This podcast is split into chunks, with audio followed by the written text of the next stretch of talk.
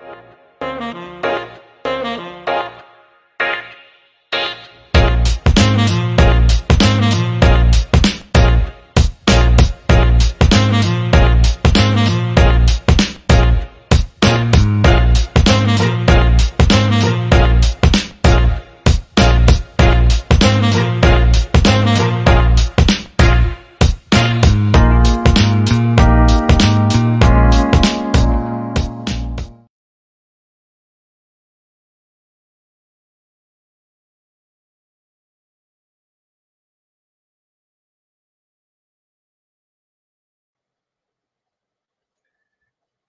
שלום, אהלן, ערב טוב, אתם פה בתוכנית שלנו, אני ואיתי ורצ'יק, המכובד, הגדול, וברוכים הבאים.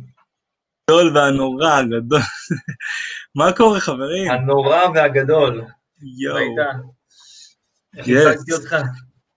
איזה נשמה אתה. איזה, רק הפתיח לוקח חצי דקה, תראה איזה יופי. כן. בואנה, אתה קולט שאנחנו חיים על גל, גל קורונה? קרנולה, קרנולה בשבילך. כן. איזה מטורף. אז על מה אנחנו הולכים לדבר היום, אנדרי? מה הנושא שלנו? לנו נושא שסובב סביב איש אחד uh, מיוחד, שבעצם קבע לנו את כל מה, מה שאנחנו עושים ואת כל הדברים שאנחנו מתעסקים בו ביומיום, שזה הסמארטפונים. וואו. מי אם לא סטיב ג'ובס הגדול? יאללה. סטיב ג'ובס כפרה. סטיב ג'ובס. זה שהוא היה בן 22 או 4, זה, זה 24. קולט? ביוגרפיה, כן, זה, זה הביוגרפיה של ה, של, שלו בעצם, שכתב חתיכת בוולטר ספר. אייזק. חבר שלי נתן לי אותו, אני חייב להגיד לו תודה רבה. ואני בעמוד 350 כבר, תשמע, יש שם הרבה הפנמות, המון המון מסקנות טובות לחיים, ובאמת הרבה mindset חזק, שאפשר ללמוד ממנו המון. אז אה, ככה באמת נעביר עליו איזשהו אה, בריף קצר על מה שקראתי, והמשפט שלו, זה לא של סטיב ג'ובס אמנם, אבל הוא אמר את זה בהרבה הרצאות שהוא עשה, כן, בכנסים, יישארו רעבים, יישארו טיפשים, זה באנגלית stay, hungry, stay hungry, stay foolish. מה המטרה של זה? מה זה אומר בכלל? stay hungry, סבבה, אני אשאר רעב? מה זה stay foolish? למה להיות טיפש? כאילו, האמת שבאנגלית זה נשמע יותר טוב. באנגלית זה נשמע הרבה יותר טוב, כן. וגם מה, המשמעות? מה המשמעות בשבילך, אנדרי, שאתה אומר את זה? שאתה שומע את זה? הבן אדם, הזה יש בו איזשהו, איזה שהן יכולות מיוחדות שאין את זה להרבה אנשים, יכולות של אה, חדשנות ושל זיהוי אה, צרכים, ואיכשהו היה לו את ה... היה לו את הדבר הזה בראש, הוא יכל לצייר לאנשים את, ה, את הדמיון שלהם, ואת Mhm. איך שהם אה, רצו ורוצים. אני חושב שזה חלק מהמשחקיות, אז כשאומרים פוליש, או להיות טיפש, או במילים אחרות, להיות סוג של כמו ילד שמשחק, והופך הכל למגרש משחקים, והכל מעניין אותו, והכל מסקרן אותו, זה ה, לדעתי המשמעות של המשפט הזה. כן, זאת אומרת, רעב תמיד אה, מתוך איזושהי סקרנות מסוימת. אבל כאילו אתה חייב להישאר רעב בשביל, להצל... בשביל לדחוף את עצמך יותר. כי בוא נגיד תכלס, אה, אנחנו אנשים יצרי... יצריים, יש לנו יצר. אם אנחנו לא רעבים ומרגישים שאנחנו צריכים משהו, אנחנו לא באמת נטרח לעשות את זה. אנחנו מרגישים עצלנים לפעמים, אנחנו זה. מה שצריך לעשות זה להשאיר את עצמך רעב, זה המשפט, זה מה שהוא אומר, וגם מה הכוונה בלהשאיר את עצמך טיפש? אוקיי, זה כבר יצירתיות, זה לא הכוונה של להיות טמבל. אני חושב, אני רואה את זה כמשפט שאומר, תשאיר את עצמך תמיד לרצון לעוד, שתרצה עוד, ותמיד גם תהיה עם ראש פתוח ואל תלך לפי הנורמות, ואם למדת משהו, ואתה בטוח שזה נכון 100%, תדע לך שדברים יכולים להשתנות, אז תמיד תהיה עם ראש כזה של אולי זה לא נכון. הכוונה היא. אל, אל תפחד לעשות דברים גם טיפשיים, אולי שהיא... לקחת סיכון, לדוגמה. וואו, אני אהבתי את ההסתכלות הזאת. של בעצם לראות כל סיטואציה כאיזשהו שיעור לחיים, ולא לא להיות אה, עם ראש, ראש בקיר, מה שנקרא. בדיוק. תמיד לנסות למצוא את הפרצה בכל סיטואציה, בעיקר להעמיד את עצמך במקומות האלה ש, שאתה יכול באמת להשפיע, ואין כמוהו אה, כמישהו שעשה, שעשה את זה ובגדול, תחשוב על זה. בטח, עכשיו בוא נספר קצת מה, מה ההיסטוריה. כן. תראה, אפל נוסדה ב-1976, באפריל, סטיב ג'ובס היה בן 21. זאת אומרת שהוא הקים את החברה עם סטיב ווזניאק, שזה השותף שלו, ועוד אחד גם, אגב, היו שלושה מייסדים, אה, רונלד ויין. הם היו בעצם מהנדסים. סטיב לא היה מהנדס. הוא היה יותר איש רוחניקי כזה, באמת אחד עם חזון, ש... וזה מה שקראתי מהספר, ואני חייב להגיד שזה מדהים, שהם היו בכנס כזה של קבוצה סודית סגורה של חנונים של מחשבים. כולם אהבו מחשבים וכל מיני uh, דברים חדשים של הטכנולוגיה, והם פשוט שיתפו חינם דברים, מידע, מוצרים שהם יצרו, כל מיני דברים שהם יצרו בגראז' שלהם. אתה יודע, זה היה נקרא גראז', אז כל אחד היה לו כאילו מוסך כזה משלו, שהיה בונה דברים. והיו שם אלקטרונאים, כאילו טכנאים וכל מיני כאלו שאהבו מחשבים, אז הם הביאו כל מיני דברים למפגשים האלו שהם היו עושים פעם בשבוע. וסטיב ווזנק פשוט בא לו חזון כזה שהוא ראה מחשב.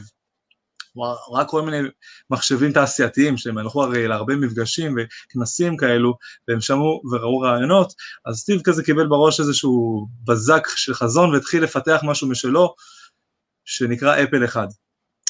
אז המחשב הזה שהיה עוד דפוק לאללה, אם מחשבים את זה להיום, אבל לא היה נחשב הברקה אז, אז הוא רצה לחלק את התוכניות שלו, את השרטוטים שהוא שרטט וכל מיני תוכניות בחינם לקבוצה הזאת. ואז סטיב אמר לו, מה פתאום, בוא נעשה מזה עסק.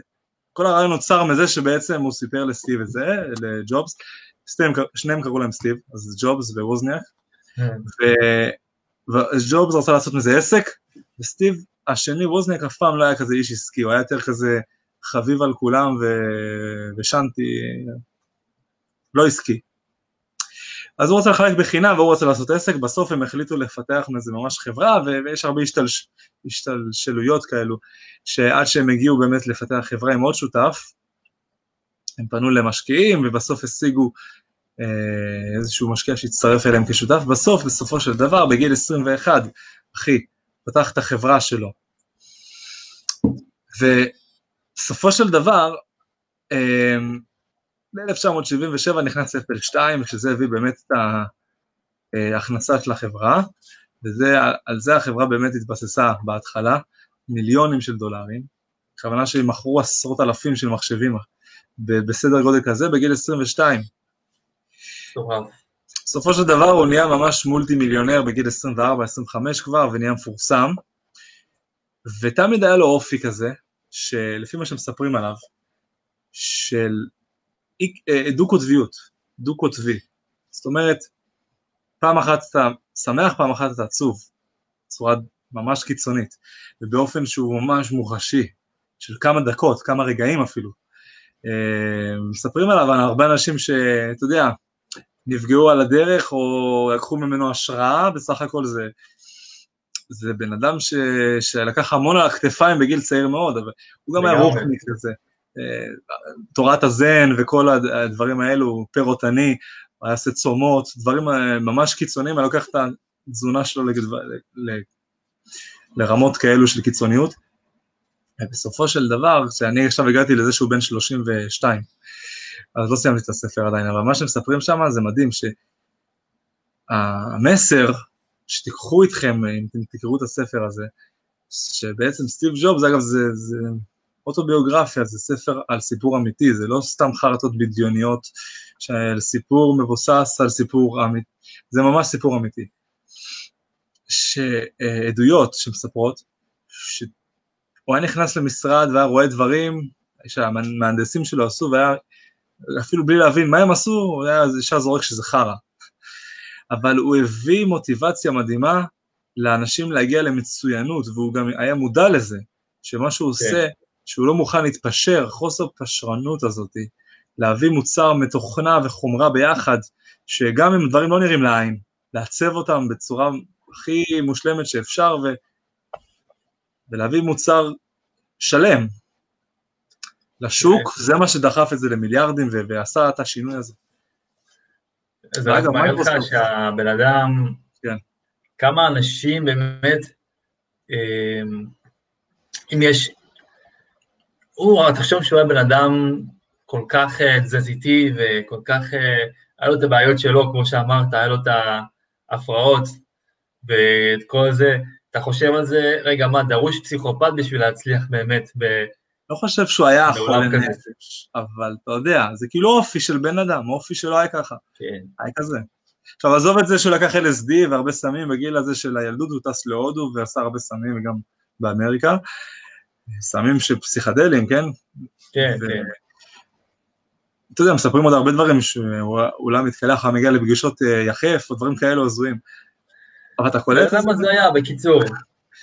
זה, זה מדהים, שלצאת מחוץ לקופסה והיצירתיות הזאת, שהיא היא גם מביאה איזה סוג של וייב שהוא עוצמתי. אנשים לא רואים דברים כאלו, הם רגילים לשגרה, הם רגילים לסטנדרט.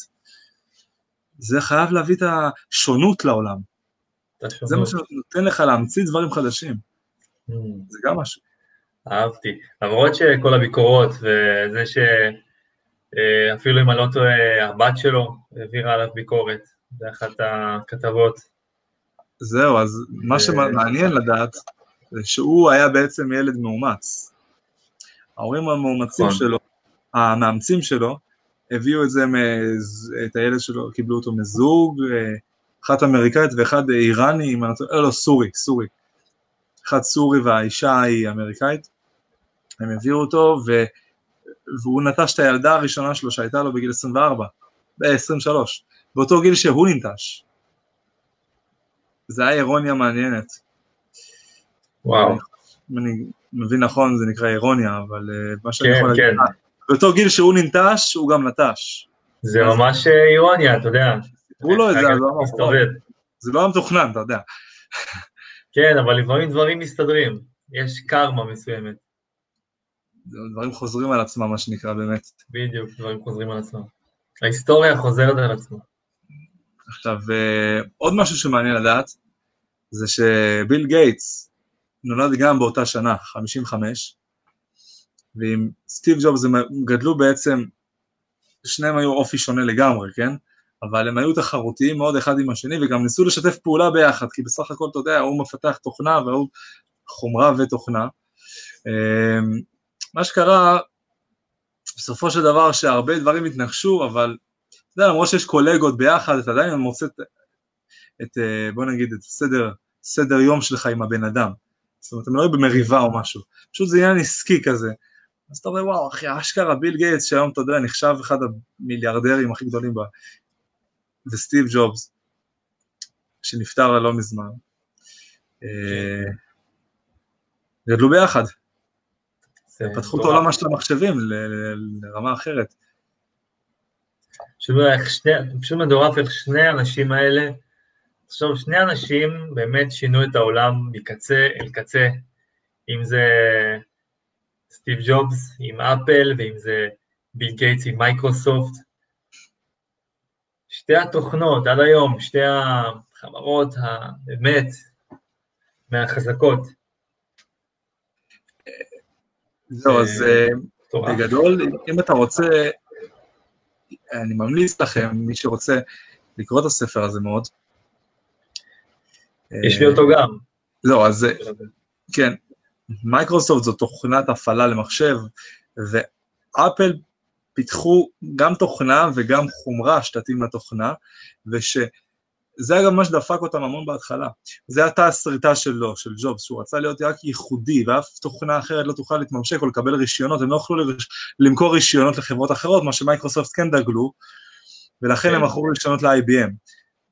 וזה גם מה שדפק אותם בהתחלה, צריך לדעת גם לפעמים להיות יציב, ו... אה, איך אומרים את זה?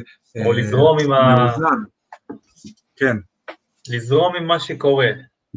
זאת אומרת, לדעת לחשוב עסקית, ולא רק, אה, אוקיי, לא אני רק סוגר אגו. את הקופסה שלי.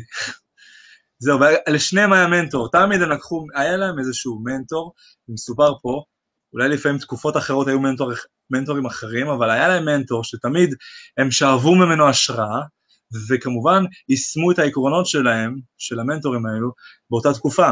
וזה מה שהוביל אותם להרבה דברים חזקים שהם יצרו בהמשך. המנטור... המנטור זה וורן באפט. בדיוק, וזה מה שבאתי להגיד. וורן באפט הענק, שבאמת אה, כל ההערכה שלי אליו, באמת, בן אדם שמצליח בשוק שבאמת אף אחד אין לו סיכוי. לגמרי. למה אין לו סיכוי? למה הכוונה? שוק ה... כל השוק של השקעות אה, ערך והשקעות טווח. הוא אה. בעצם, אין כמוהו ב... ב... בשיטה הזאת, הוא איכשהו, אתה יודע, הסבלנות שלו זה אחד הדברים שבאמת אתה יכול אה, רק, אתה יודע, לקנא. אתה יודע, זה גם משהו שהוא מאפיין את ביל גייטס, אז אתה רואה את שניהם באותו דמיון כמעט. כי באמת רואים, רואים, אתה יודע, רואים מי היה מנטור של מי. לגמרי. אגב, אולי מעניין שנעשה גם איזשהו live על וורן באפט אחרי שנעשה כזה מחקר עליו, ואז נוכל להביא גם העקרונות שלו. זה וואו, מעניין. אני מחכה לזה. אגב, יש לנו מפגש, יום חמישי, אני רוצה להגיד פה לפני שנסיים, ביום חמישי הזה הקרוב אנחנו עושים מפגש נטוורקינג שהוא גם הרצאה וסדנה של כמה אנשים מדהימים שבאים לשם ומרצים במיוחד בשביל מי שבא. קבוצה היא סגורה אמנם ואנחנו כבר ממש סגרנו את ההרשמה, אבל מי שרוצה לבוא יש אולי עוד שני מקומות, זה כניסה חינם לגמרי ברמת גן, יום חמישי בשעה תשע בערב. שלח כתובת למי שמעוניין, ויהיה אדיר. יהיה מטורף. מה משהו להגיד על זה? לפני שאני אסיים. אני הולך להיות שם ואני הולך להעביר uh, הרצאה מיוחדת שהכנתי, אז אני מאוד מתרגש, ומצפה לראות את כולכם. יאללה חברים, שיהיה אחלה יום, אחלה ערב, ונתראה. ביי ביי. תודה רבה, להתראות. תודה רבה.